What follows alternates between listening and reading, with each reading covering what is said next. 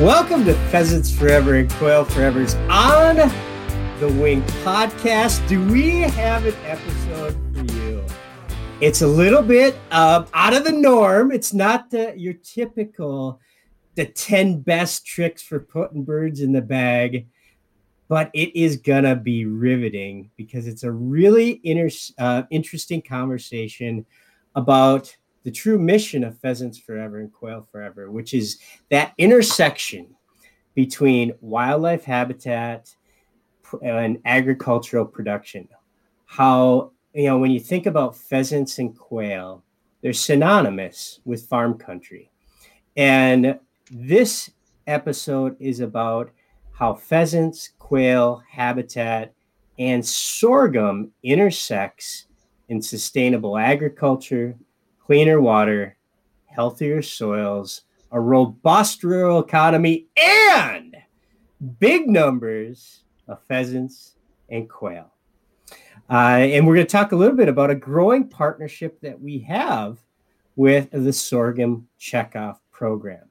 To help us talk about this conversation, we've got uh, three great guests we have Eric Johansson, a guy that I've known for the better part of a decade, uh, a farmer from South Dakota who also happens to own his own pheasant hunting outfitting business. He's from Tol- Tolstoy, South Dakota. We've got Garrett Love, a guy that, uh, if you are on Twitter, you definitely know Garrett Love.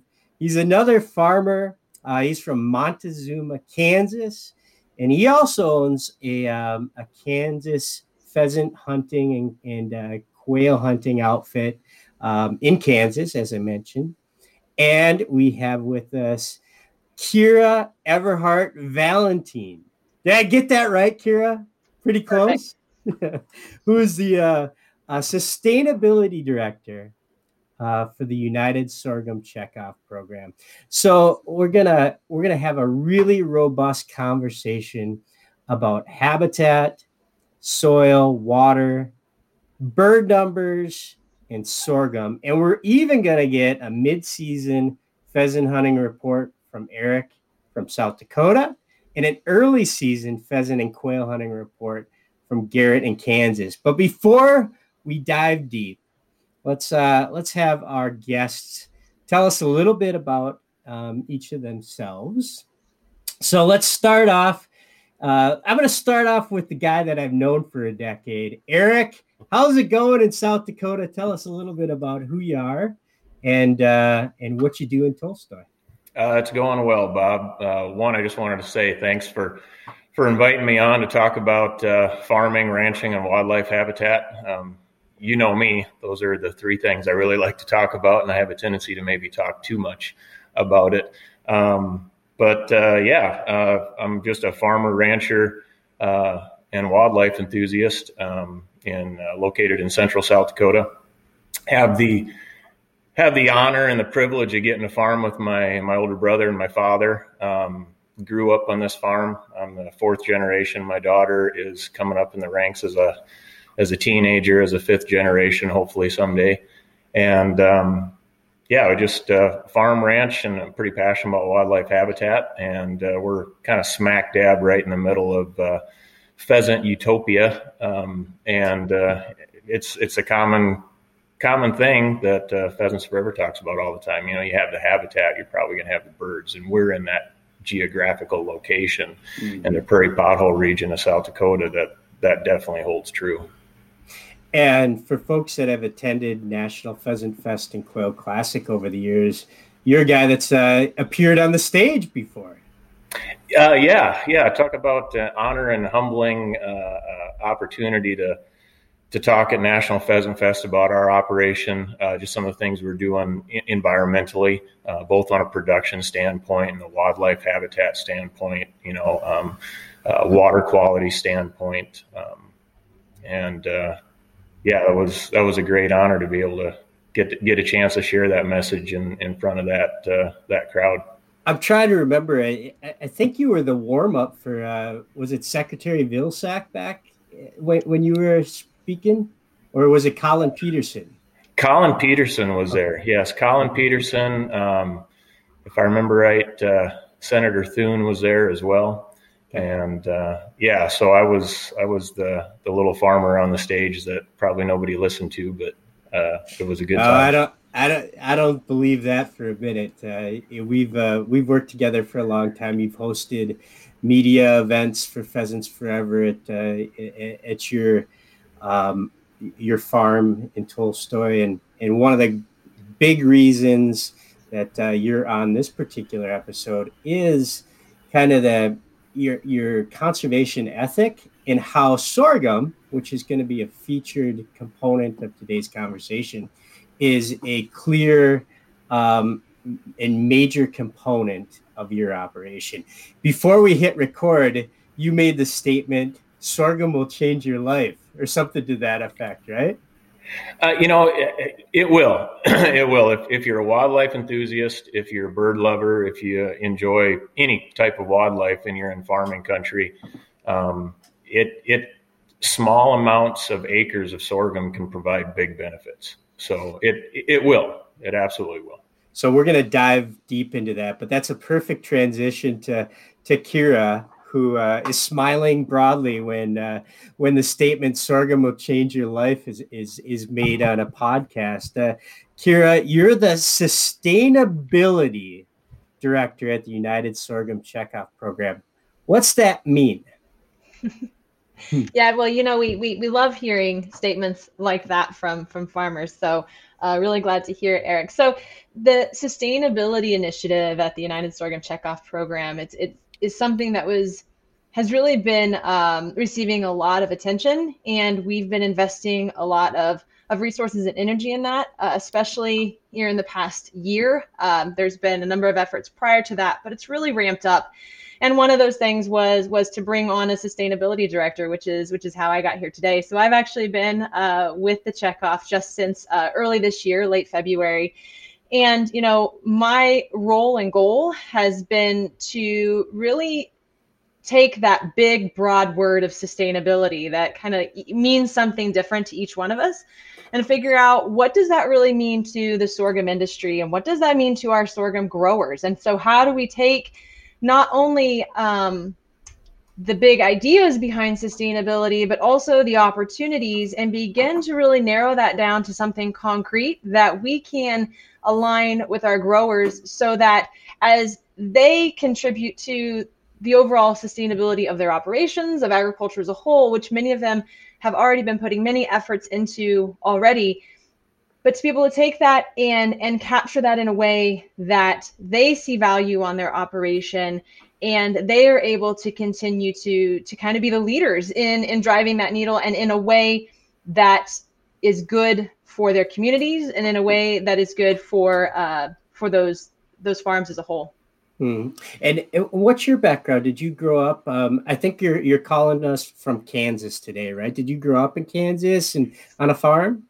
So I did not grow up on a farm. Um, my my family, my roots are, are certainly in rural areas, but I actually grew up uh, in a in an in an urban area in Wichita, Kansas. Um, I am now currently based in Manhattan, Kansas. But the checkoff is headquartered out of Lubbock, Texas, but I I am um, headquartered out of uh, Manhattan, Kansas. But you know, I spent the better part of a decade now uh, working with sorghum, either directly or indirectly. Prior to this, I was actually um, part of a, a management team for a pretty large research program at Kansas State University. Um, it was a Feed the Future program. We were focused specifically on research in sorghum and millet on a global level.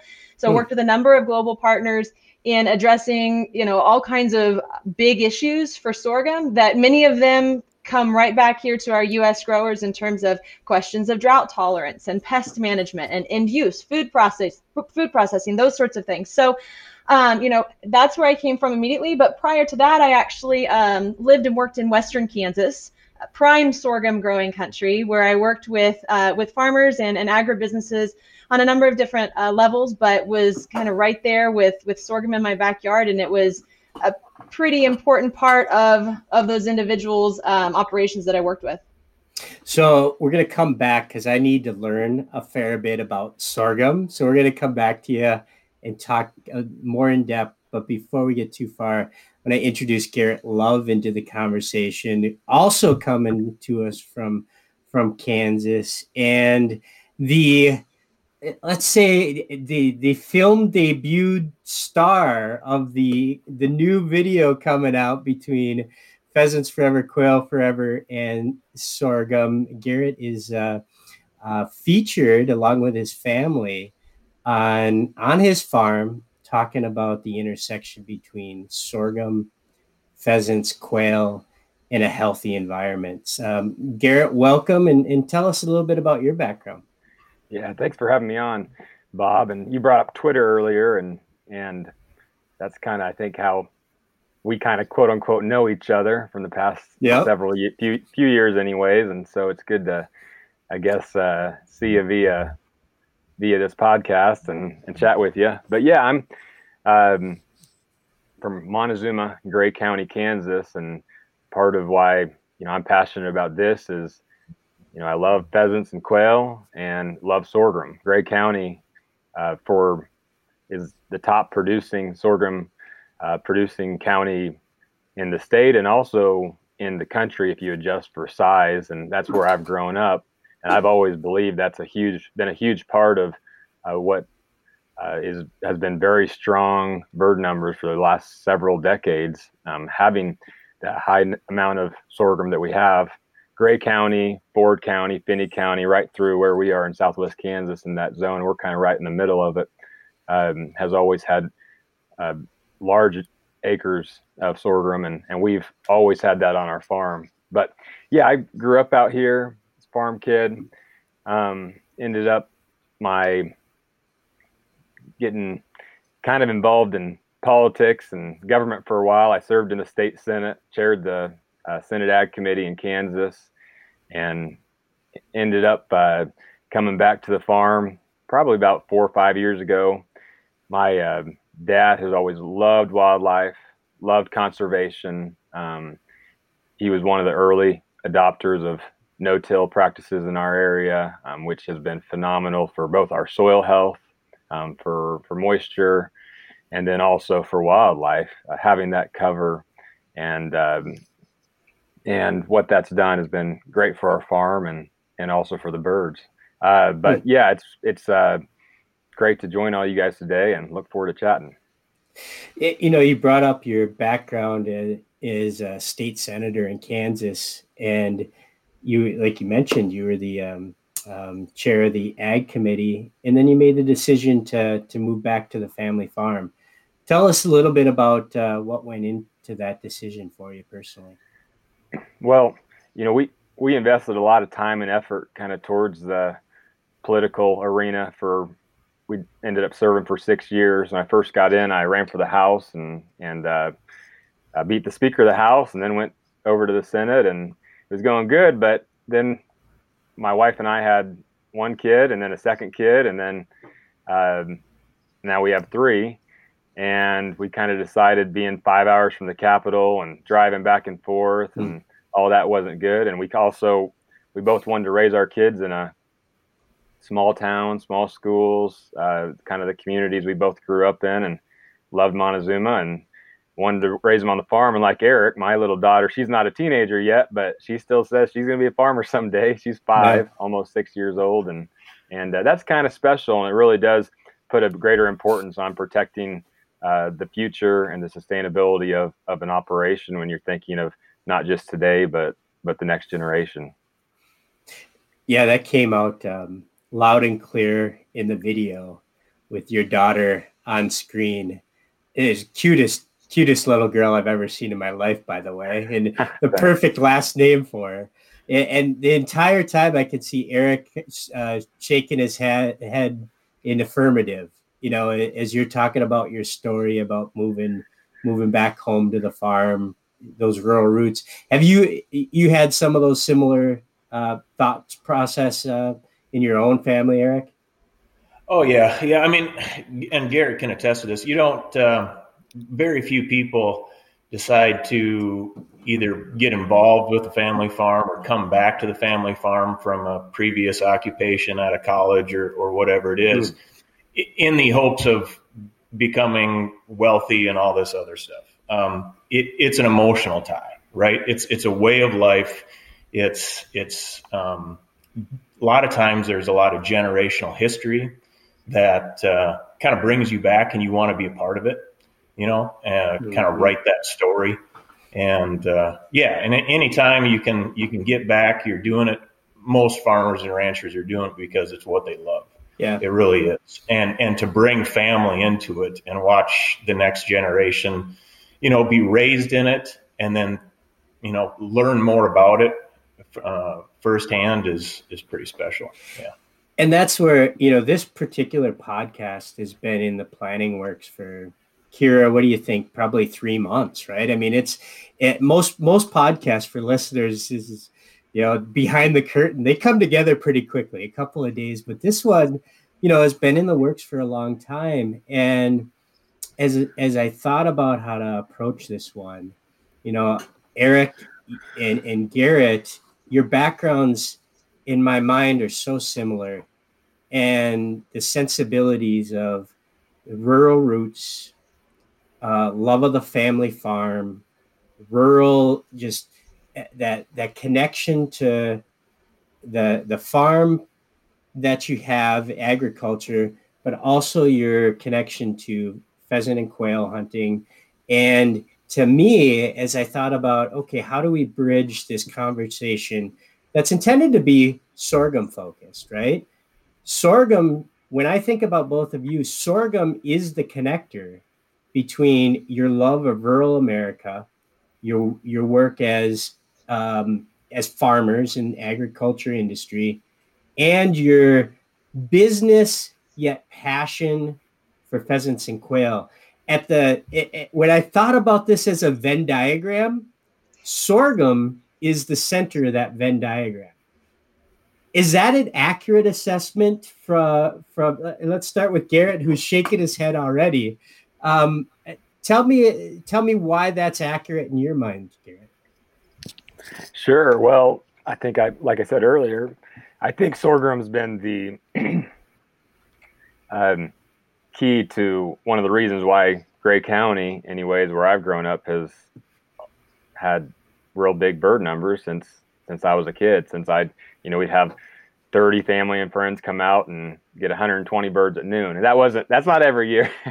but I but I remember those uh, you know those days as a kid growing up with my grandpa and and uh, who'd always come back and uncles um, and um, come out on opening day.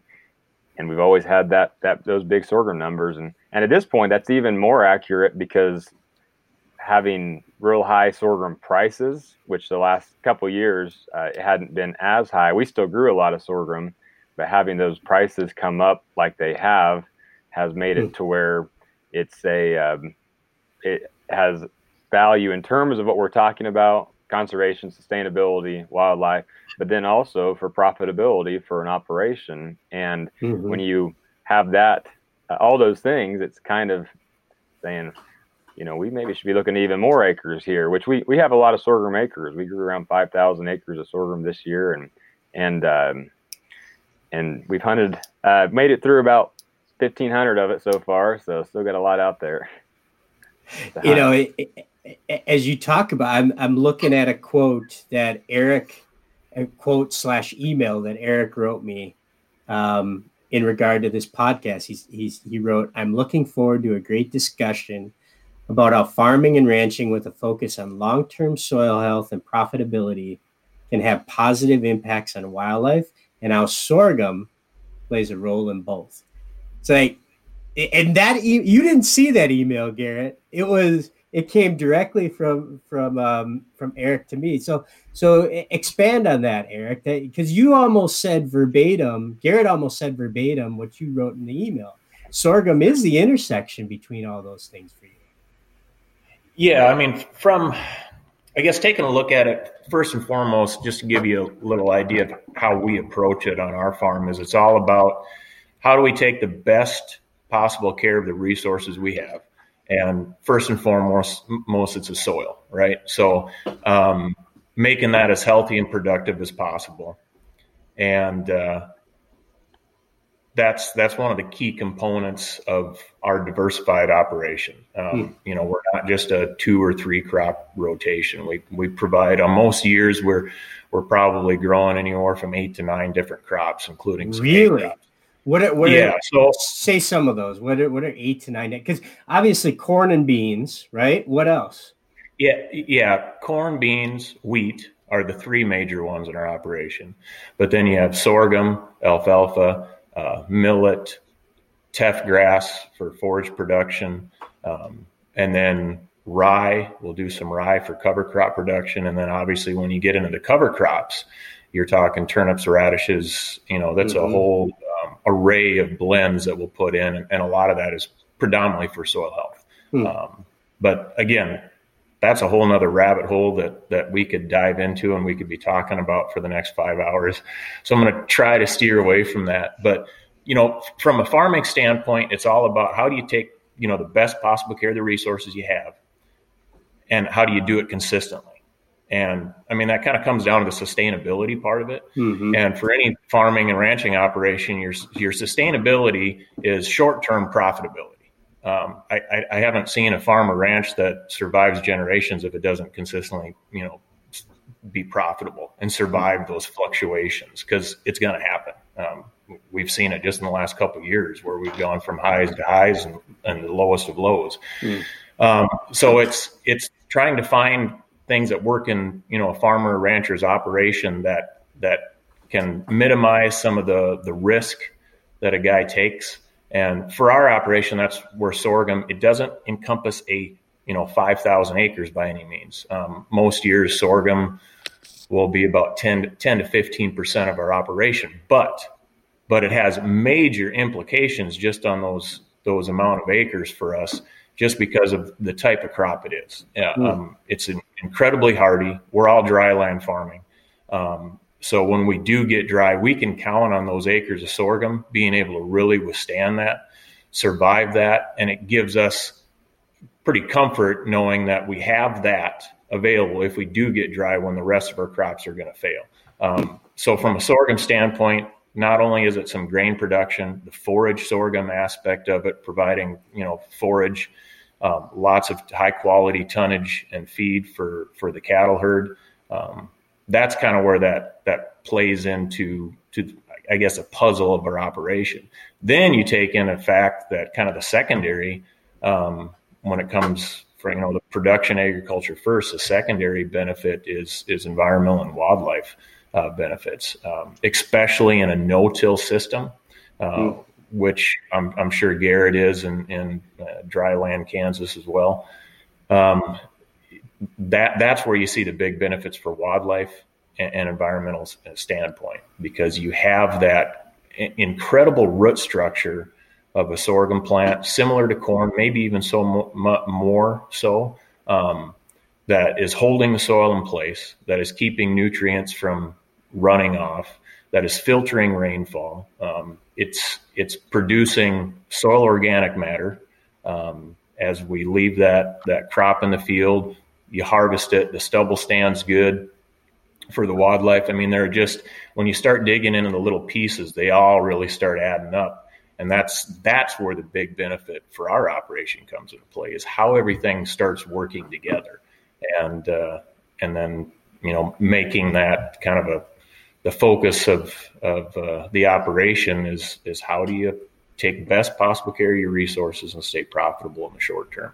Yeah that was really well articulated and and you know i want to pull on some of those threads but before we get too far I, you know I, I think about you know from a pheasant hunter's perspective you know when when we talk about sorghum you one of the things i love about it in a lot of cases it's a little bit shorter so you can see your dog's work and it, it feels like more and more states state agencies are putting sorghum as food plots on public lands on WMAs. And so so Kira for for folks that think they know what sorghum is, you know, but maybe don't come from a farm background, um, explain it visually, and then we'll dive into you know some of the environmental benefits that Eric touched on. But a lot of hunters probably their intersection with sorghum has been you know on a wma or a, a, a waterfowl production area and it, it, it, describe what it looks like and how it uh, how it stands out Sure. So, well, I guess perhaps the I should start by saying it can look very different depending on what kind of sorghum you've you've planted. Um, you know, it, it is that cereal grain crop. Um, comes in in different colors, different sizes. Some have heavy biomass or a lot of leaves. Some have less so. So it can look very different depending on the kind that you're that you're planting. But hmm the the sorghum that most people would see if they were driving down the highway and they they went by a farmer's field. It's typically going to be the grain sorghum very frequently. Um, that's what a lot of people think of when they think of what that looks like. So uh, kind of a, a, medium height plant that has this really tight uh, head of lots of little berries they call them they, these little grains. Um, most of the time there's there's quite a bit of, of leaves and biomass. I mean eric just kind of uh, referred to how that actually is one of the the great values that sorghum has from a from an environmental standpoint. Um, but you know, as it as it prepares for harvest, as it starts to kind of uh, be be ready to to be cut, it's this frequently it's this beautiful red color. That's what a lot of people think of. This mm-hmm. just deep kind of mahogany color. But at the same time, you will see blonde sorghums or white sorghums as well. Um, you know, more infrequently, there's other colors, you know, deeper, dark black sorghums, but that that that deep red kind of medium height plant that just beautiful field of that mahogany color is really what I think a lot of people think of when when they think of that typical grain sorghum that you see out there. And what's you know, I think a lot of people know you know where's where corn is used, right? Corn syrup to, uh, or, or soy. What's sorghum used for? Like I know it's in a ton of stuff, but give us a you know, it's not not intrinsically known by everybody how sorghum ends up in the foods we eat or the foods our dogs eat. Right. So, um, you know, sorghum is grown around the world. And so, depending on where you are in the world, it may be used for a number of different things. But if we want to talk about here in the United States, the vast majority of the sorghum that we grow here um, is is going to go to export markets. So frequently, that's going to be uh, livestock feeds, or also there's there's other uses as well.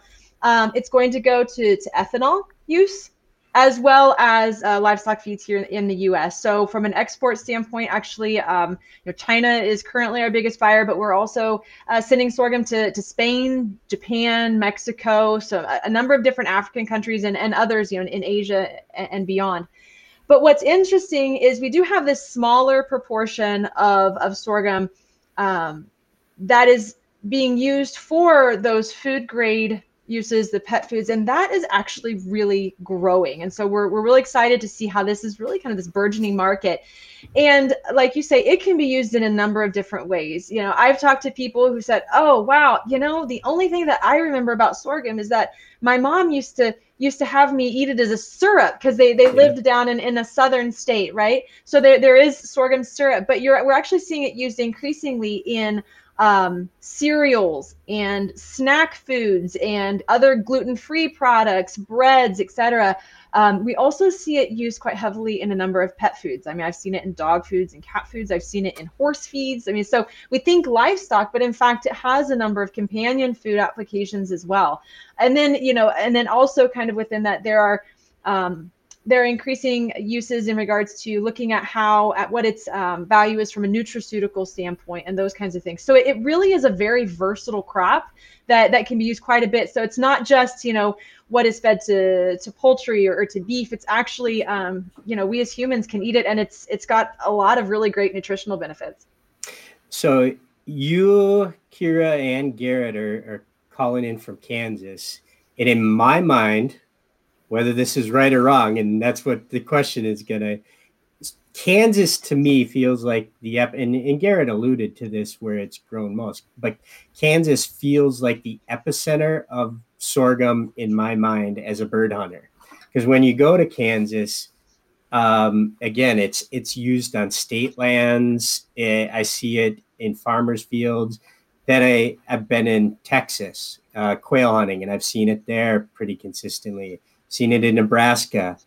Um, Eric is a little bit like stretching the geography of my mind's view of where sorg where I've seen sorghum in, in northern South Dakota.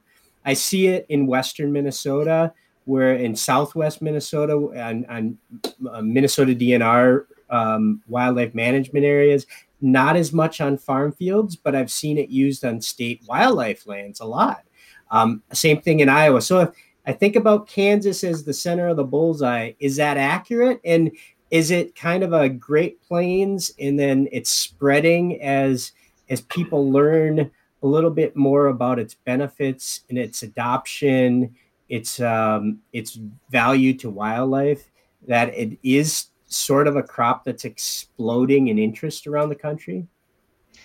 Well, so your your observation that Kansas feels like an epicenter would not be entirely wrong, and that's because when you think of what we call the sorghum belt, which is where the majority of the sorghum is grown, that actually stretches from South Dakota uh, down through you know Nebraska, Kansas, Oklahoma, and and and down into Texas as well. So that really is that uh, that belt, and it tends to it follows the the Great Plains. And the reason that it does that is it, it is a semi-arid climate in a lot of those areas. And one of sorghum's greatest strengths is the fact that it is very heat and drought tolerant as a hmm. crop. Mm. And so, you know, Eric referred to how even in, in challenging times, he can still count on getting, you know, a, a crop through through with his sorghum. And so that's really a lot of what drives that. Now, there's other, um, you know, I think market components as well. But that that's a really big reason why that's there. Now, that being said, it's not limited to just that area. Um, you know, Kansas is the largest sorghum producer, and Texas follows Kansas. So those are the two biggest states. But you get out of the sorghum belt, and it definitely is still grown in a number of different areas across the country. Um, you know, for different uses, might be specific to, to something that's in that particular area, but it can be grown in a lot of different places. And we are seeing it grown, like you um, have observed in, in, in numerous locations. And it can do very well even in those more humid environments those those wetter environments it can certainly do very well. We just certainly see the greatest um, proportion in that that sorghum belt which is you know just what you've observed. As um, um, as I mentioned earlier, there's a video coming out which uh, which you and, and Garrett are the kind of the signature stars in the video. And in the in that video, you're you're quoted as saying sorghum is really an inherent inherently sustainable crop. It's water smart and can wait for rain. Produces biomass and residue, which helps protect the soil. And, and Eric's touched on on some of the biomass as well. Um, I want to I want to dive deeper into it's water smart and can wait for rain. Tell tell me a, a little bit more about that so so sorghum really has this capability that is that is a really um, cool capability, and that is you know it, it as it goes through its growing and if it kind of hits a dry spell it's able to kind of sit and wait and just sort of hold instead of continuing to just try and grow through it and use up all the resources that it has. It has this capability of kind of sitting perhaps more than uh, than than other crops to wait until that next rain comes to then continue to go. So it's that resiliency that it has mm. that's built in that makes it particularly good in, in those those drought or, or heat stricken areas. Uh, you know that's the thing that you'll hear time and time again from a variety of different people is it can just do well even when things are really tough. It you can count on it to to produce. And you know when we when we think about just the variety of challenges that farmers are facing when we think about things you know such as water scarcity we think about you know issues of, of unpredictability around you know what the weather patterns are going to be those types of things. Having this crop that that does well in those tough conditions really brings a lot of value for for hmm. growers. Eric's been shaking his head the entire time in in, in a affirmation. And do you feel like you know, you as Kira mentioned, you're sort of on the northern edge of where sorghum has traditionally been grown. Um, how's it produced for you? Because you mentioned it as a, a crop that sort of stabilizes your your your production. Yeah, yep, and, and we are we are definitely on the northern edge of where you can really expect good yields on the production grain sorghum side. Uh, the forage sorghum always does well.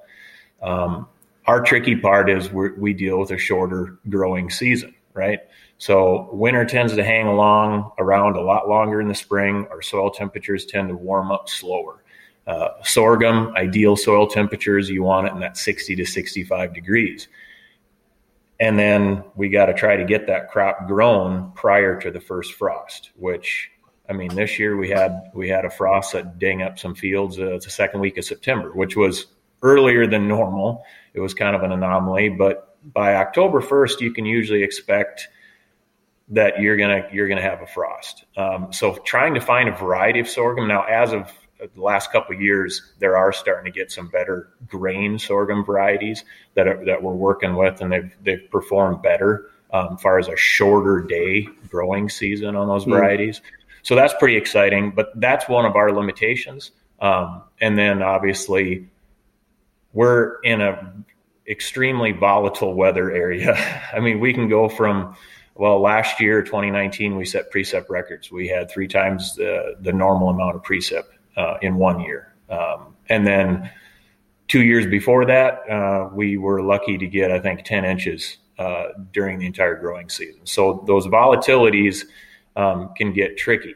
The years that we have more rain, we don't know when those are, usually different crops on our, our farm will return better for us. Hmm. Um, the drier years, that's when the sorghum sorghum really works. So, uh, but far as the the importance of it is, I mean, you can dive down rabbit holes. You, uh, far as agronomically speaking, soil health principles, um, but uh, it, has got a lot of great characteristics that I like. Far as the root biomass, you ever dig up a sorghum plant, actually dig a root pit, you can see the extensive uh, root structure of that plant. Now that might not sound exciting to anybody that wants to go see what it's doing for pheasants and quail and white-tailed deer, mm-hmm. but it, it starts. It's a foundation, right? It starts mm-hmm. in your soil, and uh, everything else builds from that. So we can have a crop that that has a, an extensive root system, so it's going to build soil organic matter in our soils quicker.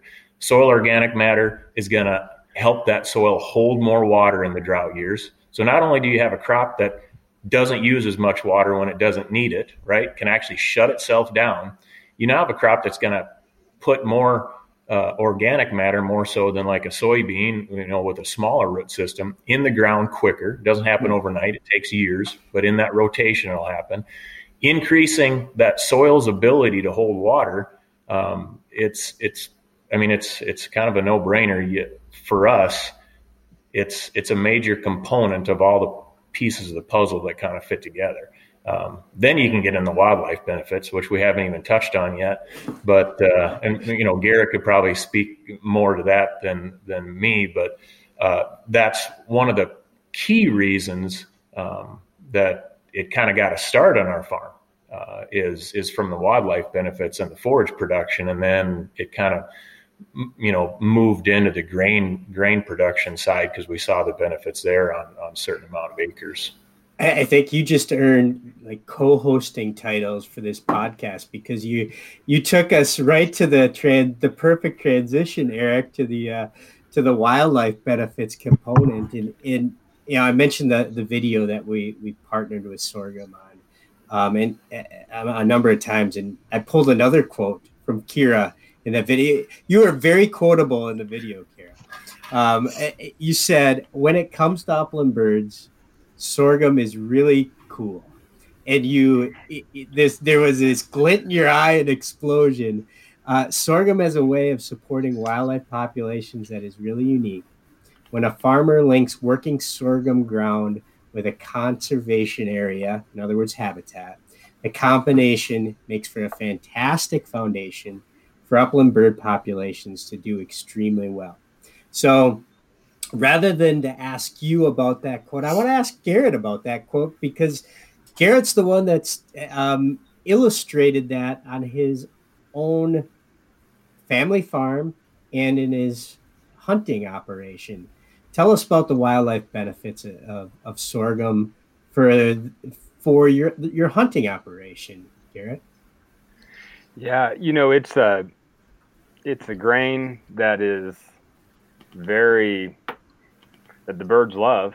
Uh, you were asking Kira uses earlier, and she was talking about pet foods. I don't know that she actually mentioned bird food. I was in Menards the other day, and and um, there's you know bird feed mixes, and, and I was in lots of, so- of uh, Milo in those, and uh, and I think I then I looked it up online and I saw it's it's actually pretty substantive amount of, of bushels uh, per year go to bird feed, and that doesn't surprise me at all because of uh, when I'm cleaning pheasants, uh, sorghum yeah. is is something that I find a lot of, you know. So um, when I'm cleaning them, and you can kind of check out what they've been eating.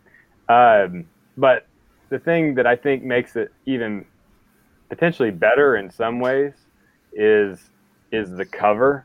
You know, like corn. You know, birds like corn too.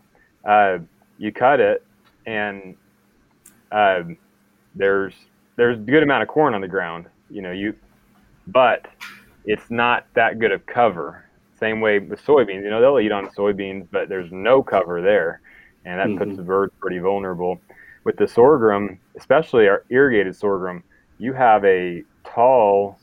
I mean, you guys called it not as tall. I guess not as tall as standing corn, but but it's uh, tall enough with a lot of good leaves, um, good biomass. So they're so they have that as cover, and they can be out there eating at the same time. Um, and I think that's uh, very valuable, and that partially goes into you know uh, the value of of no till. You know, leaving everything standing. Uh, like Eric said, his family's done. My dad, I think, you know, he started with minimum till, kind of started transitioning. One of the earlier ones to move to no till. Then this would be I guess the 80s and the late 80s, 90s, and you know we found that to be of great benefit to our production, to our soil, but um, also for our birds, for our pheasants and quail. Mm.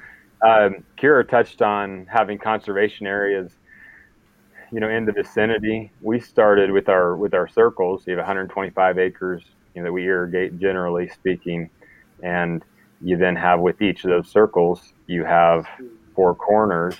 And so those corners are about 35 acres together. And we've started trying to um, convert a lot of those to CRP um, or another type of conservation practice. Um, and then you're really going because you have great bedding, great cover, you have water uh, all the time when you're irrigated, and uh, even whether it rains or doesn't, and then you have great a great food source there, and the birds um, have really thrived with that, and we've we've kind of enjoyed seeing that transition, and for and for the farm, it's kind of been able to target your better acres, and then kind of some of these smaller ones around it um, start making that transition the same way. If you look at performance, which uh, some of the corners are better soils than others, like some. Um, you know, we probably could, you know, you could farm, but it's still a small chunk of ground, seven or eight, eight, eight acres each, um, where you can kind of basically have that for wildlife and, and really see the benefits of that. So, it, corners, which are phenomenal habitat uh, areas, but they sort of primarily exist in dryland America. Kansas, Nebraska, Colorado. A lot of listeners in Iowa, Wisconsin, Minnesota aren't going to know what you mean by corners. So, so explain explain what you mean by um, um, a corner that is left for wildlife, Garrett. Yeah, and I, I think you meant and primarily exist in irrigated uh, America, not dry. It doesn't exist in dry land, but but yeah. So we have our our sprinklers um, systems, which for us, you know, they're all about a quarter mile long, and so on a quarter of ground, it's going to go to the road or go to the edge of that quarter on each side, and just goes in a circle. But as you kind of envision in your head, or maybe you've you've flown over flown over western Kansas or different parts of, you know, southern Nebraska and eastern Colorado before, you can envision it. It's a square with a circle in it, and um, and they're just kind of in some of the areas just hundreds of them that are sitting there, and so it, it, it adds up to a lot of acres. Um, yeah. But yeah, so they're they're kind of like triangles, as you you know if you envision that uh, with a little bit of a curve to it, and we we like hunting those a lot. I mean, they're they're great areas. Particularly great for bobwhite quail. They are, they are, and that's you know that's one thing that's been really fun to see of a shift in my lifetime. So I talked about earlier growing up, having all the family and friends come out and and uh, opening weekend. Dad never let us shoot bob white quail because we didn't have that many, and we I didn't get to shoot them at all as a kid because the population was not that strong.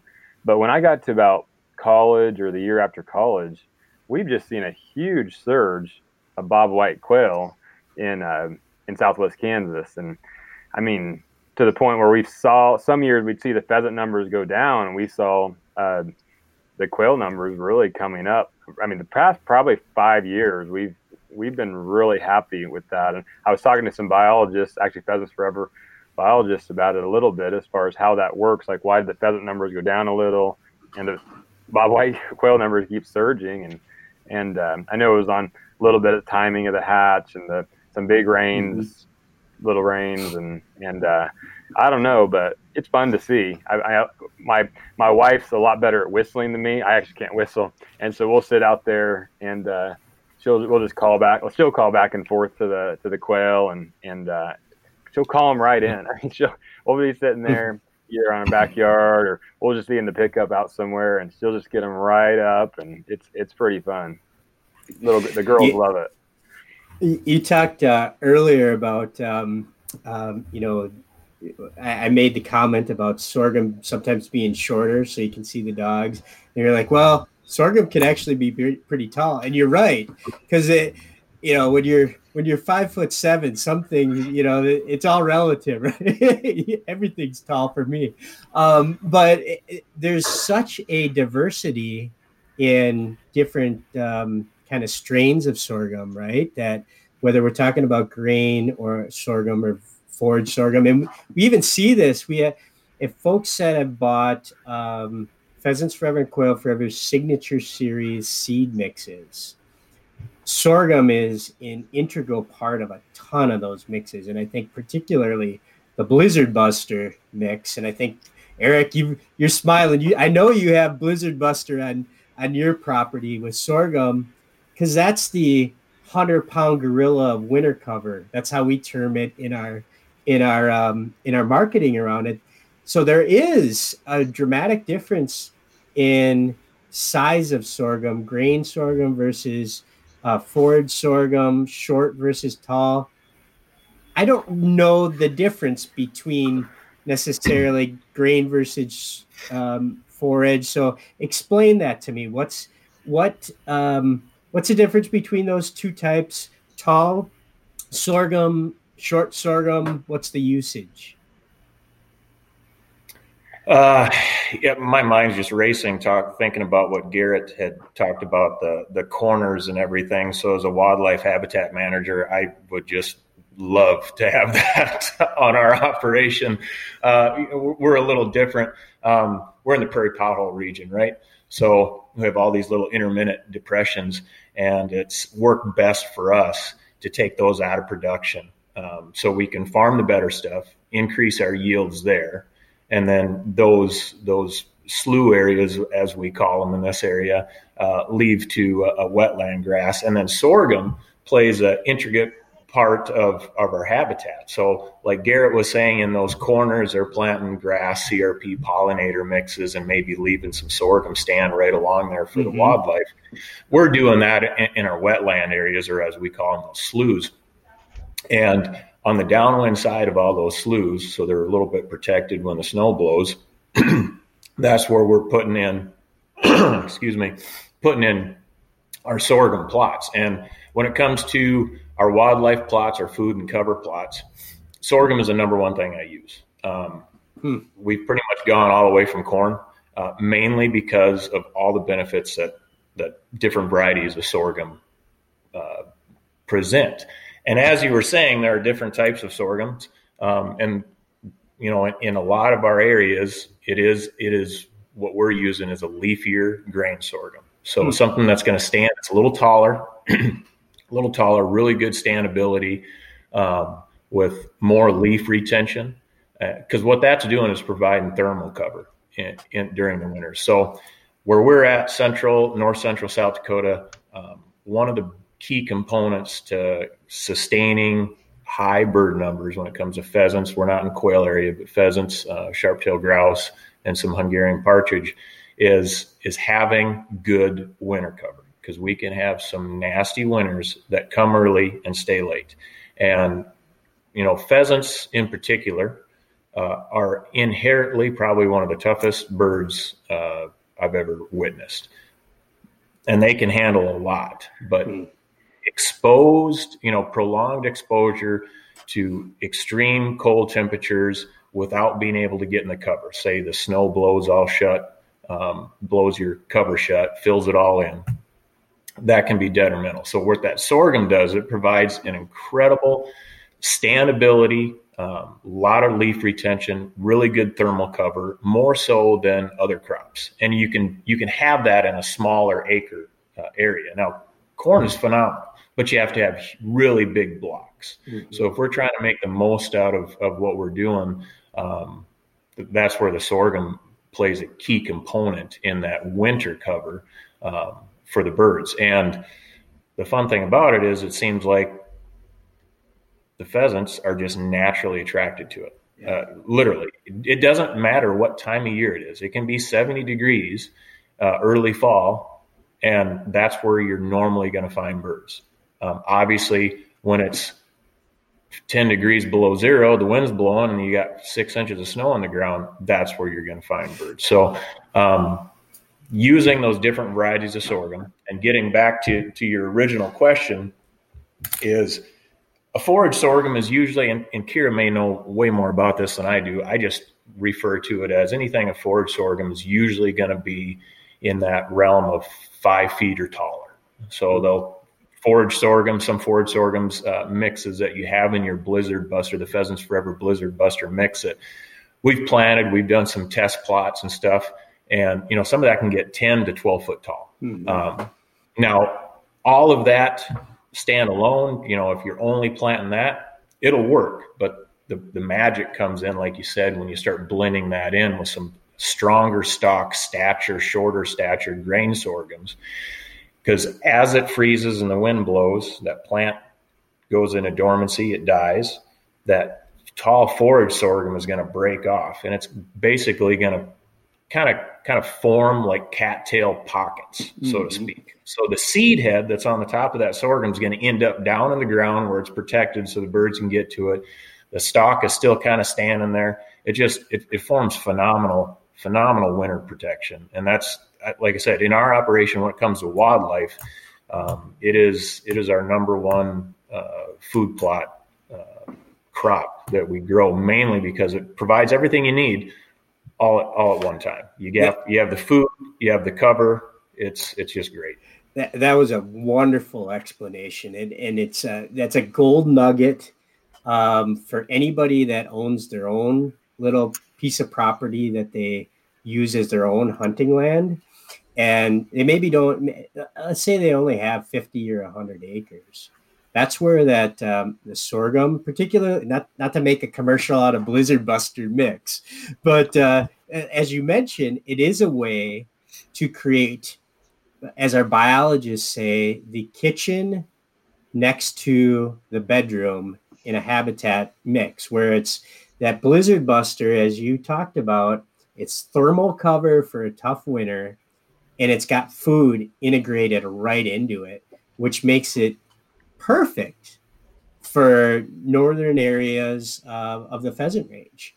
Um, uh, when I watched again, when I watched the video that we talked about, Garrett, and you've mentioned this a couple times, uh, no till and minimum till, and how how you harvest sorghum, but it you know, when I think about driving across Iowa in October, you know, I, I think about like just the black desert, right? Where when when the crops are harvested and then it just the black dirt is blown onto the side of the roads and and you can see it I, i'm not an agronomist i'm not a biologist and i'm not a farmer but i can see the soil problems there i can see the water quality problems there but when I watched the video of you harvesting sorghum, the amount of residual cover left on the landscape I don't need to be an agronomist or a biologist. I can just be a hunter and a person that cares about the environment and see the intrinsically natural benefits of that. T- tell me about how you harvest sorghum and how it's so much different than some of the other um, alternatives. Well, I guess there's a couple um, components to to that question, but but uh, I mean, one piece is what what are you harvesting it with that makes a difference? You know, we use row heads and and um, you're just taking off the head, which is better for your machine, but it's better for your soil and it's for sure better for for the wildlife because you're leaving all that cover sitting there and protecting the soil and the birds uh, just love it. So you're going through there and and um, and and we treat we treat our wheat. We have uh, Shelbourne headers for that, which is like a stripper header where we just take the very top of it off, and that plays into it because we'll sometimes then just plant sorghum right into it, and it's a it's a great rotation and again just protects that residue. We Eric touched on I think short-sightedness a little bit. He was talking about um, in regards to uh, some decisions, and that's one thing my dad's always been all about. So we don't we don't disc or till anything up, but also just because someone offers you some money for your uh, you know so after you cut your corn or your or your sorghum and they say hey we'll give you this much a bale if you let us just get rid of it all and it's always an attractive number because it's like you know you're going to get $30 an acre or $20 an acre. I mean it's you know thousands and uh, tens of thousands or if you did everything you know i mean it's a lot of money. But the value of that you lose for your soil and uh, is generally greater than what that check is that you're going to get. And for sure hmm. for the long run it will be. Uh, and that's kind of how we view uh, no-till as well. And, and those areas in iowa you're talking about the black desert they do have much better soil than what we have um, and, and, you know it's cheaper to till things up um, as far as for killing weeds and things like that. But you know, we're windy out where we are, and our soil is a you know a little more sandy. And when we till things up, I mean, your ground, you know, your uh, your future is blowing away sometimes. Mm-hmm. I mean, mm-hmm. you're you're sitting there watching that. Sometimes, I mean, even even in no-till, um, there's times where where parts of these fields start blowing, and um, for sure we have it happen with our neighbors and i mean every it, ever, it happens to everybody but if you're if you're tilling everything up it happens a lot and mm. you lose a lot of of um, kind of your your opportunity and your potential and and you're losing um, part of your farm really when that's blowing away mm. so so uh, that that no-till the value of that is is huge i mean the birds on our farm have have their run of everything. You know, we're we're not tilling up a single field, uh, so they they um, I saw them out. I mean, they're they get they get the go of everything. They get all the food, all everything just sitting there in the field for them. So they have a full fridge all winter, all spring. So they're good. And the other thing that I Eric mentioned, um, the birds are naturally magnetized towards that sorghum. It just sort of sucks them right in. The other thing I've noticed, and, and uh, this is a question for both of you regarding your hunting operations. It feels like hunters are sucked right towards that sorghum too, aren't they? You know, when when you're, uh, you know, when and you, I know both of you guys guide a lot of bird hunters over the course of the fall, and you you guided enough people like the line just starts naturally moving one way or another. And if you see a sorghum food plot on the horizon, that's a magnet, isn't it? Yeah, it's sure. You know, the other funny thing is, like, guys, that comes from experience, knowing I like sorghum because I shoot a lot of birds in sorghum. You know, they're that's not a uh, that's not just because they think that. The thing that is a little bit of a uh, kind of a false belief, though, is that standing milo or standing sorghum is the best thing to hunt. You know, people think that because well, birds like sorghum and this is standing sorghum. Well, there's not near as much sorghum on the ground when it's standing than after you cut it. When you're harvesting, that's kind of what creates a lot of bushels per acre that are on the ground. So so actually it's mm. better after you cut it. But everybody like like opening weekend, I had my guys out. They were kind of like, "Got any got any standing uh, you know uncut Milo right now?" And, and you know that's always what they want. Same way you know standing corn. We you know when you're when it's up in the air when it's standing, most of the corn is on the ears, so they have some cover, but they don't. It's hard for them to eat the corn until it gets. That's cut. a that's such a great point that I've been suckered into my own self. I think well, about I, I, was, I, was, hunting a, a spot in western Minnesota like two weeks ago, and I went straight for the standing sorghum, and I should have went for the harvested stuff. I because the seeds on the ground. What an it's idiot! natural thought.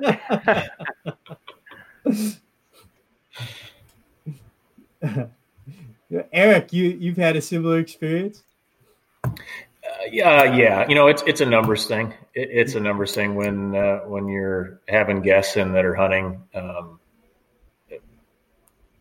they want to see birds, and it seems like if you go to those those sorghum plots, the the grain sorghum stubble and in, in, the fields along the grass edges, that's where usually the birds are in numbers. Mm-hmm. You know, but for a guy like you with some exceptional short hair pointers, uh, you know, you you probably want to key into those little grass areas right next to those, right next, and yeah. you're you're not too worried about seeing 40, 50, 60, or 100 birds get out of a five acre plot. You're probably more interested in getting that one or two uh, long tailed roosters that are trying to uh, beat everybody else and and uh, stay in in the other covers. So, but yeah, it's it's a uh, naturally and inherently, if we have uh, you know the same groups repeat after year after year, they hunt a variety of different covers, and they almost all of them will say, "So, are we going to get to hunt some uh, some sorghum today?" and, and just because they're they're accustomed to knowing that those are usually as you want to call it, honey holes, right? Yep, that yep. no matter what's what the weather's doing, no matter what the circumstance, they're going to see birds. Um, so yeah, it's like I said, it, it is a natural attractant for the birds, and thus, you know, it probably becomes a natural attractant for hunters as well. Right. There, I mean, there's no, it, it, it's no secret. That's how it ends up in the photos of uh, the Pheasants Forever Journal in the background, right? That's you, so many pheasant and quail um, uh, hunts occur on the edges of, of sorghum. The food and the cover connection, it's just intrinsic. Um, as we start to wind down, I can't let two of the the most knowledgeable bird hunters in America go without knowing a little bit about how the season has gone so far. And Eric, you're you're about let's see, we're we're about close to two months in on the South Dakota pheasant season. So let's start with you. You you've been at it a little longer um, this particular year. Um, what are the bird numbers like in northern South Dakota this year? Uh, you know, uh, probably the best we've seen in four or five years, uh, easily. Um, last year was was a was a little bit of a struggle, uh, just because we were incredibly wet. Um, our nesting season was all right. We had a pretty tough winter, so coming into this year, I knew we had the moisture uh, for the habitat, right? For the crops, for the habitat, we had more moisture than we, we knew what to deal with. Um, but after kind of a tough winter in some areas, I was a little bit concerned, but it just tells you the, if you have the habitat and you have a decent growing condition, it tells you the resiliency of, of, of a wild pheasant that um, literally just in one year on our farm, we've probably seen uh, at least uh, 100 to 200 percent increase in birds wow. just in one year. Wow. Yeah, yeah, yeah. And the hunting has been phenomenal. Um, uh, it hasn't been uh, hasn't been this good in a number of years. On average, it's two to three hours of hunting, and, and groups are usually limited out. So the, the biggest problem we have this year is people aren't getting to hunt long enough mm-hmm. before, before, they, they reach a bag limit. Um, that's always a good problem to have. Mm-hmm. Uh, and then, you know, we've kind of been blessed with some good weather, uh, good in kind of a strange way. Only hunters would consider this good, but we had uh, kind of some December snowstorms uh, the third week of October, which honestly probably was some of the best bird hunting uh, I have ever seen. Mm. we had about four days when it was just incredible, and you can talk to a bunch of hunters that were here hunting. The incredible hunting and this is I'm not making this up. The incredible hunting was in the sorghum food plots. Um, that's where those birds were after that snow hit and that cold weather. They held so tight. Um, it's just something you don't see a wild pheasant do very often. Mm-hmm. Um, uh, and so it was it was really good. And and the rest of the season's been going on great. The weather is just beautiful here now. Um, so I expect that to continue. And and the late season hunts look to be pretty good.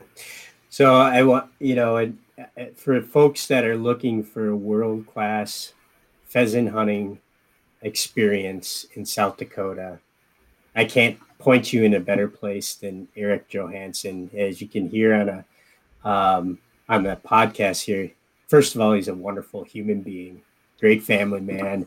Um, we've held as an organization media events with Eric because we know him, we trust him, we believe in his con- conservation ethic, and um, we believe in in his hunting ethic. So, um, if you're looking for a place to go in, in, in South Dakota, Eric, where what's your website? How can how can folks uh, connect with you? Yeah, they can find us uh, at Johansson Farms, uh, pretty much anywhere. So johanssonfarms.com. Uh, they can kind of keep on uh, up to date with what's happening on the farm, not only just on the hunting side, but on the production side, the cattle operation at uh, on uh, Instagram, Johansson Farms, uh, Facebook, same as well. So, um, yeah, thank you for that. Honored and, and humbled to ha- have the relationship with with you guys, Pheasants Forever, um, and getting a chance to meet some of the people at uh, the sorghum growers. I know we worked uh, with Jennifer Blackburn in the past, uh, Julia Debs. I think she's no longer with sorghum. She's now a full time farmer herself, I believe.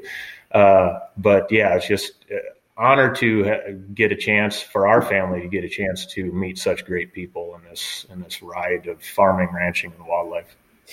And a similar uh, testimonial for our, for our newer buddy in Kansas, uh, Garrett Love and the Love family. When you watch the video, you'll fall in love with his beautiful little daughter, who has a smile that'll light up the world uh, and a similar conservation ethic and, and partner um, to Pheasants Forever and Quail Forever, Garrett.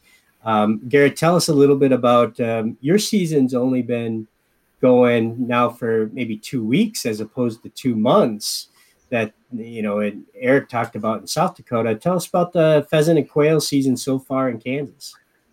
Yeah, actually, it's only been and thanks uh, and thanks for that, Bob. But yeah, we've only been going for for a week here. It kind of was a fell on a little later date than normal, so we only have this week, week and a half before Thanksgiving comes. Uh, but but it's been you know it's been good.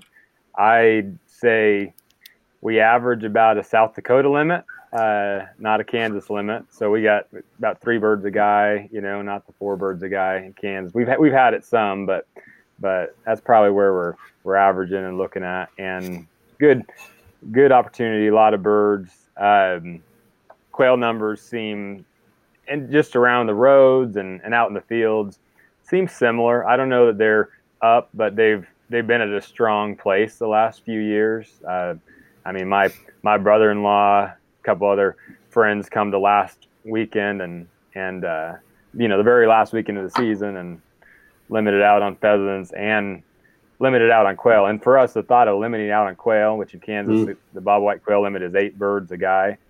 I didn't think that would ever really be happening. In the last two years, you know, we've done that at the end of the season. The problem is a lot of guys have pheasant loads in, and and uh, I've seen groups go about two for ninety shooting at shooting at wild quail. So mm. about three four percent uh, shooting is, averages. That is such a hard decision when you're hunting in Kansas, though. It's like yeah, I did. You could shoot four roosters, so you want to have that four shot in, but then you could shoot eight quail, and you want to have the seven and a half shot. What do you tell people? Right. I mean, pheasant is the bigger priority for most people. Uh, and here's the thing, it's if you have that seven or eight shot in, that's not really going to probably always do the job do the job with the pheasants. So so yeah, that's that's part of what what the issue is. But everybody, I mean, I've seen quail just fly down a line of nine, ten guys and fifteen shots, you know, or or a whole covey gets up and it's like, how did nobody not hit one of these quail? You know? that's one of the great things about quail. And then the other fun thing yeah. is, I mean, I say fun, but sometimes when they land somewhere and you go you go over there and work the area, and it's like they got the heck out of there and disappeared. And I I think that's a neat thing about quail, and that's a good thing because it makes it to where they keep keep chugging along. And and uh, I'm you know I've been excited having them around our farm. But yeah, so so I'd say strong uh, pheasants. We got a couple. We got three or four sections where where uh, I'd say it's up significantly. One of those areas is right next to a so so Eric's in the prairie pothole region. We're kind of in the uh, playas, the wetland playas, uh, major zone coming up through western Kansas. Um, so we have a lot of like the sandhill cranes and other migratory birds come through, and and uh, FS, they prioritized um, that with the migratory bird program in these playas, which is kind of the same thing, taking some uh, ground out of production, and so we we have the forage sorghum and some sorghum in it the first year, and and so that's that area that has that 40 acres. Then it has about quite a bit of CRP, and then it has regular sorghum all right around there. That's the best area by far. That that area mm. guy can come out pretty quick. Hmm. And if folks want to uh, connect with you in Kansas, how do they how do they find out about your hunting operation? Uh, well, I've been told the last couple weeks that my website's down, and I've been too busy to fix it. Uh, but I'm on uh, uh, Facebook. It's Western Kansas Pheasant Hunt, and then on Twitter and Instagram, it's Kansas Pheasants, and we kind of keep things posted on there, and and so you can find information. You can message me on there or anything if you have any questions. Outstanding, um, Kira. Folks want to learn more about the sorghum checkoff program and how uh, how they might be able to connect and learn more about getting sorghum on their operation, or maybe just even sorghum as a wildlife uh, uh, solution on their property. How do they learn more? Sure. If you want to learn more about sorghum, definitely uh, jump online. Uh, you can visit us on our website. That's just sorghumcheckoff.com. But we are also on social media, both Facebook and Twitter. So please follow us, and uh, you can kind of keep up with all the exciting news coming out. So as as we put a bow on this episode, what um, what are some closing thoughts or any any comments that uh, maybe I missed along the way that uh, want to make sure that our listeners um, understand between the connection between pheasants, quail, sorghum, and environmental sustainability. And, and we'll start start with Eric. Uh, what's your closing thought for um, for heading into the uh, um, as we head into the close of the hunting season and, and closing up this podcast? Uh, from a from a wildlife habitat standpoint, um, I think it's it's sorghum is a key component of of the conservation puzzle. So if you want upland birds, pheasant, quail, you need nesting conditions, you need brood rearing areas, and you need winter cover. Um, at least in our area, and uh, sorghum provides a lot of those all at the same time. So in a no-till situation, the standing stubble from the year before can actually provide nesting conditions. Um, and then obviously the crop itself for that year provides the winter cover, food source, everything else. So um, when it comes to when it comes to the, the wildlife habitat part of it, um, in our operation, and, and I think in, in a lot of farms and ranches across the country, sorghum can play a, a pretty major role in in providing everything that wildlife needs. Yeah, it really is at the center of that Venn diagram, isn't it? Between wildlife habitat, soil health, yes, rural is. economies. Garrett, what's hmm. your uh, uh, closing thoughts for us? You know, I, I, was wanting to touch on one last thing on uh, it. Actually, another Pheasant Forever friend of mine on Twitter, Ryan Heiniger, he's really been having a big push on precision ag and and uh, kind of trying to make smart, profitable, and good conservation uh, decisions for your farm. And I've kind of been following him for a while too. And and and I think a lot of people should check out kind of what's going on there with that effort um, and really trying to look at low productivity areas like Eric talked about. They have some and and be like, if you're some of these areas and you can get this data now, uh, you you're not making money on it, and you're it hurts your yields on the on the field. And we have a with a CRP enrollment coming opening up soon. You can make some decisions. A lot of guys in my area, you know, you either do a whole quarter of CRP or or nothing. But I think guys really should be checking out that opportunity to take some of those low production zones um, and converting them. And some of it, say for us, it's hilltops or blowout areas too, where it's more vulnerable to blowing. You need to get maybe some grass uh, or something else established there. Um, and and I, and also, if I didn't, I, we know I don't know if I touched specifically on um, just the the value of sorghum in our operation, and I think I talked about the profitability some, but I wanted to echo the the um, water smartness of it as far as mm how far it can go with a limited amount of water. And you know, say we had we had we grow a lot of corn too. We had some corn that like, it didn't make it to that rain this year. We ended up having a lot of rain in July. It didn't quite make it, and we got almost nothing out of that corn. Where sorghum, you know, it would have. And being that tough is valuable as a piece of your production on your farm. Uh, in addition to, I think what we've established is clearly great for the wildlife and great for the birds. And, and we're excited with those prices coming up um, to have it play even a bigger role. Uh, so I guess keep finding that piece where you can be profitable and uh, sustainable at the same time and have lots of pheasants and quail. That makes that makes us happy, and we're glad uh, Pheasants Forever and the Sorghum Checkoff are, are working on that, and I uh, hope that continues uh, continues to happen.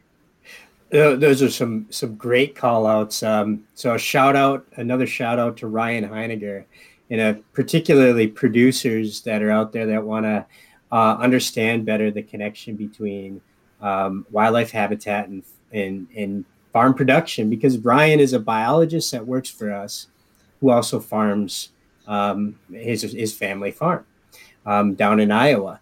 You can connect with Ryan Heiniger, H E I N I G E R, on Twitter. And his handle on Twitter is at Farm R Hunt R.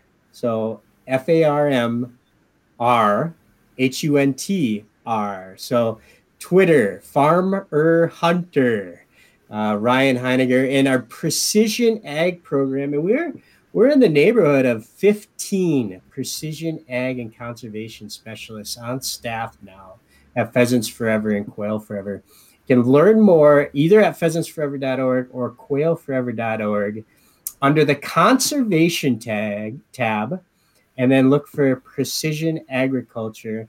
We got a very robust section of our website dedicated to precision agriculture. We're uh, partners with um, uh, John Deere in particular on our precision ag front, uh, working with with John Deere to to find um, those acres that are unprofitable, those red acres, and turning them green through not only from an environmental green perspective, but a profitability perspective. So as Garrett mentioned, there's there's places on every farm, whether they're corners, whether they're low spots, whether they're high spots, hills that um, a conservation practice um, can be a great solution for profitability, for wildlife, for soil health, and for um, uh, for water quality. And and Kira's shaking her head in affirmative. And as a sustainability director, that probably resonates with you. Uh, give us your final thoughts, Kira. No, you're you're exactly right, Bob. And you know we're we're really excited about this this growing partnership with pheasants and, and, and quail and you know, Garrett really hit the nail on the head. There's a lot out there when you start talking about sustainability. There's a lot of talking about it. There are a lot of different opinions about it, but it's something that's really right front and center in front of our growers. And, um, you know, sorghum is is pretty lucky. When we look across all of our growers they're already implementing so many incredible soil health practices. And you know that stewardship to the land and and sustainability is front and center for for many of them. And we're we are very excited about that. And we know that there are challenges that continue to to come down uh, to them. And we believe that there are a number of um, solutions that sorghum can offer to those challenges. And at the end of the day front and center what we want to uh, you know really help facilitate for our growers are those solutions that do all the things that you guys just talked about right? That are good from a sustainability standpoint. They're good from a wildlife standpoint soil health um, all of those those environmental needs that at the same time are good from an economic sustainability standpoint for the farm with you know from in terms of profitability and how can we strategically use the information that we can gather the data to to make those smart decisions on the farm. But at the same time how can we also at this be supporting and and growing our rural communities which is where you know especially as we sit here today and we talk about hunting that's such an incredible um, you know source of, of, of income and an economic driver for many of these communities. So how can we capture all of those together in our efforts? And that's what we're really trying to do. And so you know it's it's been really great hearing from from eric and garrett and their you know perspectives and points of view and and very encouraging as we walk down this road and and we say okay you know we we want the farmers to to lead this and we want the farmers to also very much benefit from this. So we're excited. Yeah really well said.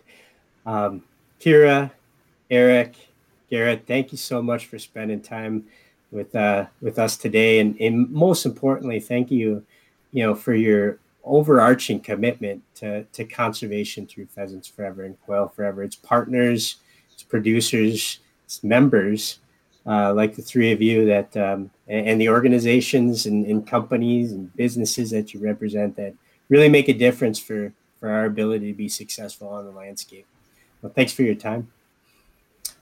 Uh, at Pheasants Forever and Quail Forever, we are um, being very deliberate about working with farmers, ranchers, producers uh, to find that common ground between agricultural production and conservation practices that create habitat. And it's that combination of finding that common ground that uh, creates a win for wildlife habitat and hunters. And sorghum is the center of that Venn diagram for us. Um, and we're thrilled to uh, be partnering with the Sorghum Checkoff. Learn more about this program, and, and I'll call out that video once again. Uh, you can find it on our social media channels, um, a partnership between Sorghum, Pheasants Forever, and Quail Forever. All right, folks, thanks for listening. It's hunting season. Get out there, introduce somebody to the outdoors, be safe, have fun, and always follow the dog. Something good will rise. Thanks for listening.